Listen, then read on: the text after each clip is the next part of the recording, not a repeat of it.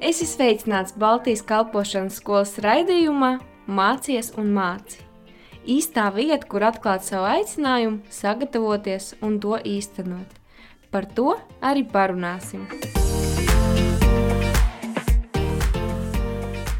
Здравствуйте, дорогие радиослушатели! С вами сегодня Мауро Мартинес и продолжаем рубрику «Ключевые слова». Sveicināti, darbie radioklausītāji! Ar jums Maura Martīnes, un mēs turpinām rubriku Atslēgvārdu. А Для тех, кто сегодня первый раз э, слушает эту рубрику, мы рассматриваем разные а, библейские термины на языке оригинала. Tiem, kas ā, pirmoreiz mūs klausās šodien, šajā rubrikā mēs ā, apskatām dažādus ā, bībeliskos te terminus oriģinālā valodā. Почему мы это делаем? Э, Мы так делаем, потому что мы осознаем, что и какая-то информация, конечно, не вся, но какая-то информация всегда теряется в переводе.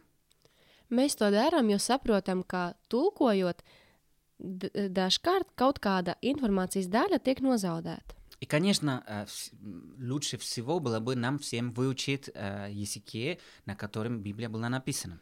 Un, protams, labākais variants būtu mums visiem iemācīties tās valodas, kurās Bībele tika rakstīta. Но мы знаем, что это ну, не, нереально, невозможно. Bet mēs ā, zinām, ka tas nav iespējams. Поэтому мы решили создать такую эм, рубрику, которая поможет нам создать небольшой, небольшой словарный эм, запас с библейскими э, терминами.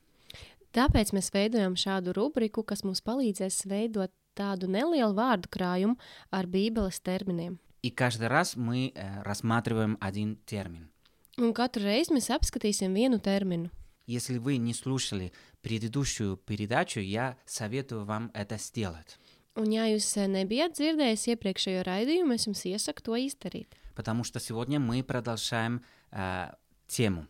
Jo šodien mums ā, ir pirmā raidījuma turpinājums. Наш термин – это а, слово метаноя, которое мы переводим как покаяние. Un ā, mūsu termins, ko apskatām, ir metanoja, ko mēs tulkojam kā atgriešanās. И мы говорили о том, что а, есть три измерения этого термина. Un mēs runājam par to, ka šim terminam ir trīs līmeņi.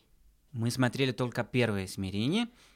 Mēs apskatījām pirmo, Это то, что а, покаяние, библейское покаяние или метаноя, оно затрагивает наши чувства. tas, ka bībeliskā atgriešanās vai metanoja skar mūsu jūtas. Мы смотрели на жизнь Давида и другие а, примеры из Библии. Mēs apskatījām Dāvida dzīvi un citus piemērus no Bībeles, И осталось два измерения. un mums palika apskatīt vēl divus līmeņus. Второе измерение слова метаноя – это то, что оно изменяет наше поведение. Otrais termins metanoja līmenis ir tas, ka tas maina mūsu uzvedību. Не только затрагивает наши чувства, но также изменяет наше поведение. Ne tikai skar mūsu jūtas, bet arī maina mūsu uzvedību. И Вы, наверное, э, уже слышали э, в церкви, что, м, потому что мы так э, часто говорим, покаяние значит развернуться и пойти в другую сторону. Un varbūt draudzēs jūs esat dzirdējuši, jo bieži to saka, ka atgriešanās nozīmē pagriezties un iet pretējā virzienā. То есть мы шли и отдалялись от Бога, но сейчас мы развернулись и идем к Богу. Tas ir, ka mēs gājām un attālinājāmies no dieva, bet tad vienā brīdī mēs pagriezāmies un tagad ejam pie dieva. А, Смотрите, а, Евангелие от Луки, 19 глава, 8 стих. Izlasīsim Lūkas evanģēlī 19. nodaļu 8. pantu. Сакхей же встал и сказал Господу, «Господи, половину моего имущества я раздам бедным, и- а если я с кого-либо взял лишнее, я возвращу ему четверо». Bet sacīs piegāja pie Jēzus un sacīja: Kungs, pusi no savas mantas es gribu dot nabagiem, un ko es citiem esmu izspiedis, es četrkārtīgi gribu atdot. Интересно, что Иису- Иисус сказал ему, Сакхею, что он принял такое радикальное решение. Interesanti, ko Jēzus teica Cēķējam, ka viņš bija pieņēmis tik radikālu lēmumu. Можно сказать, что он полностью развернулся. Varētu teikt, ka viņ, viņš pilnībā pagriezās. Вы знаете, когда я только что э, получил права э, в Буэнос-Айресе, город, где я э, вырос, Ziniet, kad es ā, pirmo reizi saņēmu braukšanas apliecību ā, Buenos Airesā, pilsētā, kurā es ā, izaugu. Я начал, конечно, ехать, и ам, ну, я мало э, знал город. Я знал город как ам, ам, без машины, но я не знал, как ехать в городе. Un tad es sāku braukāt, un, protams, es ļoti slikti pazinu pilsētu. Es, es zināju pilsētu kājām, bet nezināju pilsētu braucot. И я помню, однажды я поворачивал направо, и как только я поворачивал, я ви- вижу, что издалека все-все машины едут против меня.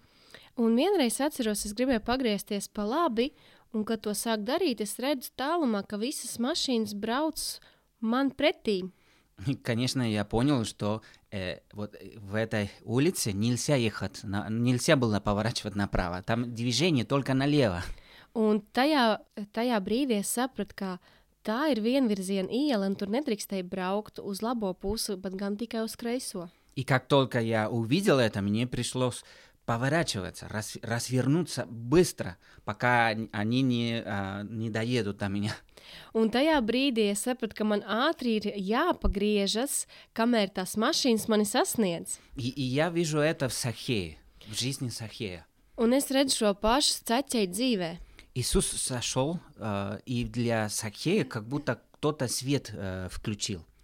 Jēzus iegāja un ceļiem notika tā, it kā kāds būtu ieslēdzis gaismu istabā. И Сахей не просто э, чувствовал себя плохо, но он э, быстро р- решил развернуться.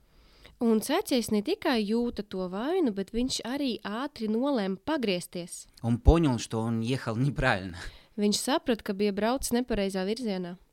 Мы можем действовать только тогда, когда принимаем Божью благодать.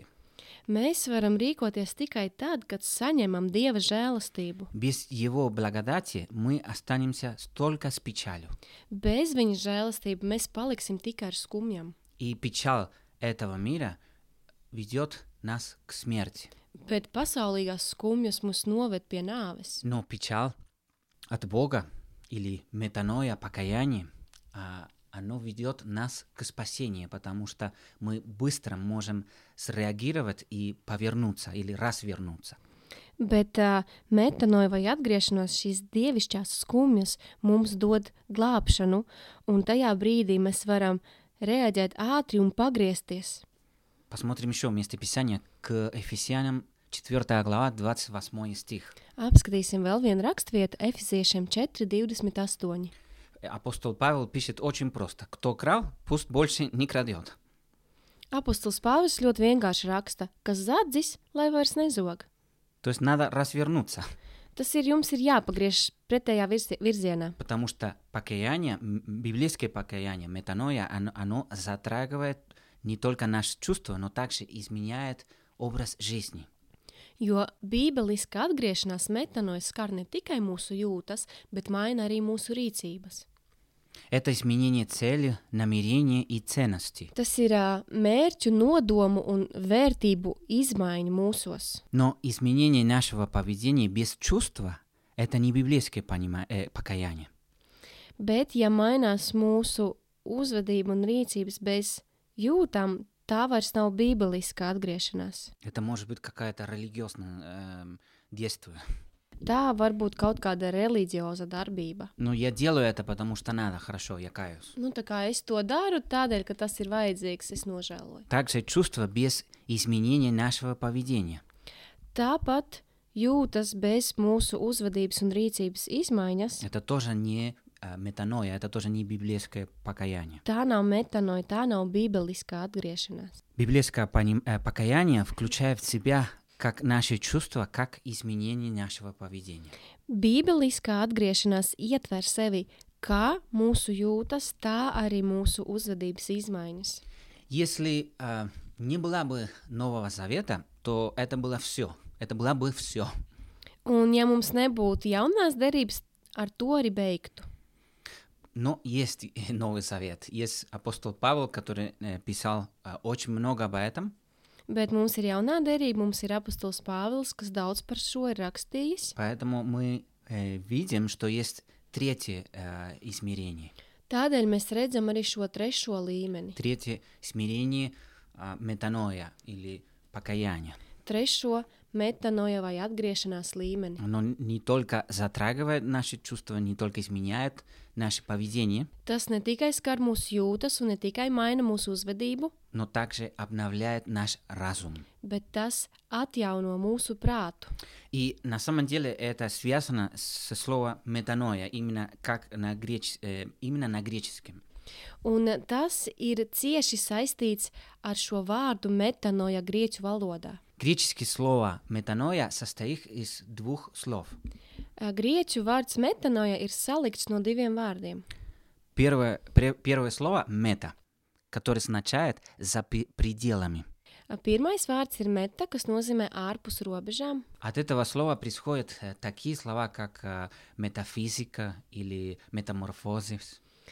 Un no šī vārda nāk tādi vārdi kā metafizika vai metamorfoze. И э, второе слово это ноя, которое означает разум. Un otrais vārds ir noja, kas nozīmē prāts. То есть слово метаноя, которое мы пере- переводим как покаяние, буквально значит за пре- пределами разума. Tātad šis vārds metanoja, ko mēs tulkojam kā atgriešanās, burtiski nozīmē aiz prāta robežām. Поэтому, поэтому не удивляет то, что апостол Павел э, часто призывает нас к обновлению нашего разума. Tādēļ m- mums nevajadzētu brīnīties par to, ka apustulis Pāvils vienmēr mūs aicina atjaunot mūsu prātus. Потому что для апостола покаяние или метаноя это включает ам, изменение образ мышления. Jo apustulim metanoja un atgriešanās nozīmē e, mūsu domāšanas veida izmaiņa. Например, ам, место Писания ам, к Ефесянам, 4 глава, 23 стих. Piemēram, rakstvieta Efeziešiem 4.23. Павел пишет, обновите ваш образ м, э, мысли. Pāvils raksta un jāatjaunojas savā sirdsprātā. Есть другие места Писания, как э, римлянам, например, 12 глава, Ir arī citas rakstvietas, kā romiešiem 12. nodaļa. Первый стих э, э, апостол пишет, что он умоляет нас это делать. Pirmajā pantā apustulis saka, es jums lieku pie sirds. И это слово «я умоляю», как Павел говорит, это очень сильное слово. Un tas, ko Pāvils saka, es lieku pie sirds, tā kā es lūdzu no visas sirds, ir ļoti dziļi. Он говорит «ради милости Божией, пожалуйста, это сделайте». Un viņš saka, Dieva žēlsirdības vārdā. И второй стих, он говорит «не, присп- не приспосабливайтесь к образу жизни этого мира». Un otrajā pantā viņš saka, un netopiet šai pasaulē līdzīgi. А как мы это можем делать? Un kā mēs varam to īstenot? Он говорит «но преображайтесь, обновляя ваш разум». Un tad viņš saka, bet pārvērtieties, atjaunodamies savā garā. И здесь мы видим, как Павел а, м, понимал, что такое покаяние, метаноя. Это включает а, наш разум.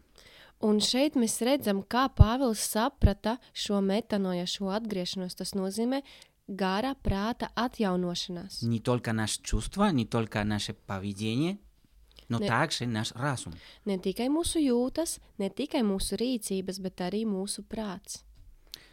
Вы понимаете, что когда в Новом Совете э, нам говорится «покайтесь», одно из значений – это «думайте за пределами вашего разума». Jūs saprotiet, tagad, jā, kā, kad Bībelē jaunajā darbā ir teikts, atgriezieties, nožēlojiet grēkus. Tas nozīmē, domājiet ārpus sava prāta robežām. Другими словами, можно сказать, не просто вы должны чувствовать себя, себя, себя плохо, Citiem vārdiem, ne vienkārši tas saka, jums ir jājūtas slikti, не только вы должны пон- э, поменять свое поведение, ne tikai jums ir jāmaina sava uzvedība, но вы также должны обновить ваш разум. bet arī jums ir jāatjauno savs prāts. Вот это настоящее библейское покаяние. Tā ir patiesa bībeliska atgriešanās. Это метаноя. Tā ir metanoja. Когда ты думаешь по-другому, ты живешь по-другому. Kad tu domā un dzīvo citādi, Угадайте, что является противоположностью слова метаноя. Uzminiet, kas ir vārda metanoja pretstats. э, вы все знаете это слово. Un jūs visi ļoti labi šo vārdu pazīstat. Мы используем это слово не только в церкви. Un mēs to vārdu izmantojam ne tikai draudzē. Это слово паранойя. Tas ir vārds paranoja, Тоже состоит из двух слов. kas arī sastāv no diviem vārdiem. Первое слово это пара, которое означает вдоль, Pirmais vārds ir para, kas nozīmē gar, вдоль. И ноя, которое, как мы уже э, знаем, означает разум. un noja, kā mēs jau noskaidrojām, nozīmē prāts. То есть слово паранойя буквально значит вдоль разума. Tātad vārds paranoja burtiski nozīmē gar prātu vai paralēli prātam. И я думаю, что стоит э, спросить э, вас, кто мы, э, параноики или метаноики? Un tad es domāju, es uzdrīkstētos jums jautāt, kas tad esam mēs? Mēs esam paranoiķi vai metanoiķi? Мы должны быть, конечно, метаноики. Un, protams, mums ir jābūt metanoiķiem. Ам, я просто не представляю человека, который говорит, да, я жалею, э, что я так поступил, я больше не буду так делать, но все равно я думаю, что я был прав. Es vienkārši nevaru iedomāties cilvēku, kurš teiktu, jā, es rīkojos nepareizi, es tiešām nožēloju savu rīcību, bet īstenībā es uzskatu, ka man bija taisnība. Это звучит странно, правда ли? Vai tas skan dīvaini, vai ne? Если человек говорит, да, я каюсь, я понимаю, что было неправильно, Ja cilvēks saka, jā, es nožēloju, es saprotu, ka rīkojos я nepareizi, жалею об этом, es to nožēloju, Но также я думаю по-другому, не как раньше. bet te pašā laikā es arī domāju citādi. И, и поскольку мы думаем по-другому, Un tādēļ, kā mēs domājam citādi, мы не будем этого делать еще. mēs atkārtoti tā nerīkosimies. В предыдущей передаче мы эм, г- э, упоминали э, апостол Павел в, в Афинах Iepriekšējā raidījumā mēs pieminējām apakstu Pāvilu Latvijās, и как он собеседовали с философами, un kā viņš runājās ar filozofiem, как он призвал, э, призвал их к покаянию, kā viņš tos aicināja atgriezties, метаноя. да. metanoja. И для них на самом деле э, покаяние, метаноя не было что-то новое. Un viņiem šī atgriešanās, šī metanoja nebija nekas jauns. Но мы видим, э, если мы читаем э, всю главу, мы видим, что не только э, эм, не, в- не всех э, покаялись, не всех приняли ам, послание от апостола Павла. Bet, m- ja mēs lasām šo 17. nodaļu līdz pašam galam, tad mēs redzam, ka ne visi atgriezās, ne visi pieņēma šo Pāvila aicinājumu. И в 32 стихе там написано, когда они услышали о воскресении из мертвых, то некоторые из них начали посмеиваться. Un 32. pantā rakstīts, par mirušo augšām celšanos dzirdēdami, citi zobojās. То есть послание Павла, ам, она- оно составляло философов ам, думать за пределами их разума. Tātad šī Pāvila vēstījums lika filozofiem domāt ārpus saviem prātiem. Они были готовы а, покаяться, если есть хороший аргумент. Tātad viņi bija gatavi atgriezties, ja viņiem tika dots labs arguments. Но воскресенье это было а, уже ам, за пределами их разума. Это не было возможно. Bet šī augšām celšanās ā, vēsts bija ārpus viņu prātu robežām. Они были готовы даже пом- э, изменить ам, и- их ам, поведение. Viņi varbūt pat bija gatavi mainīt savu uzvedību, Даже, может быть, кто-то был готов чувствовать себя плохо, Pat kāds varbūt bija gatavs justies slikti, но думать за пределами разума нет. bet domāt ārpus sava prāta, nē. И они не были готовы принять а, Иисуса. Un viņi nebija gatavi pieņemt Jēzu. Как заключение можно, можно сказать, что покаяние – это процесс, который затрагивает наши чувства, Un noslēgumā var teikt, ka atgriešanās ir process, kas skar mūsu jūtas, изменяет наше поведение maina mūsu uzvedību и обновляет наш разум для того, чтобы мы стали более похожи на, Крис- на Христа. un atjauno mūsu prātus tam nolūkam, lai mēs līdzinātos vairāk Jēzum. Я очень надеюсь, что я дал вам тему для размышлений. Un es ļoti ceru, ka es jums devu eh, tēmu pārdomām. И в следующий раз, когда вы читаете Библию и М. видите слово покаяние, Un nākamreiz, kad jūs lasīsiet Bībeli un redzēsiet šo vārdu atgriešanās, что, чтобы вы думали о метаное ceru, ka jūs domāsiet par metanoju и как это э, н- за- затрагивает наши чувства, изменяет наше поведение, но также обновляет наш разум. un kā tas skar mūsu jūtas, maina mūsu uzvedību, bet tai pašā laikā arī atjau- atjauno mūsu prātus. Спасибо большое и э, до с- до встречи. Lielas paldies un uz tikšanos! Tu klausies Baltijas kalpošanas skolas raidījumā, mācies un māci. Dieva gudrībā un viņa vadībā tevai dzīvei ir nozīme.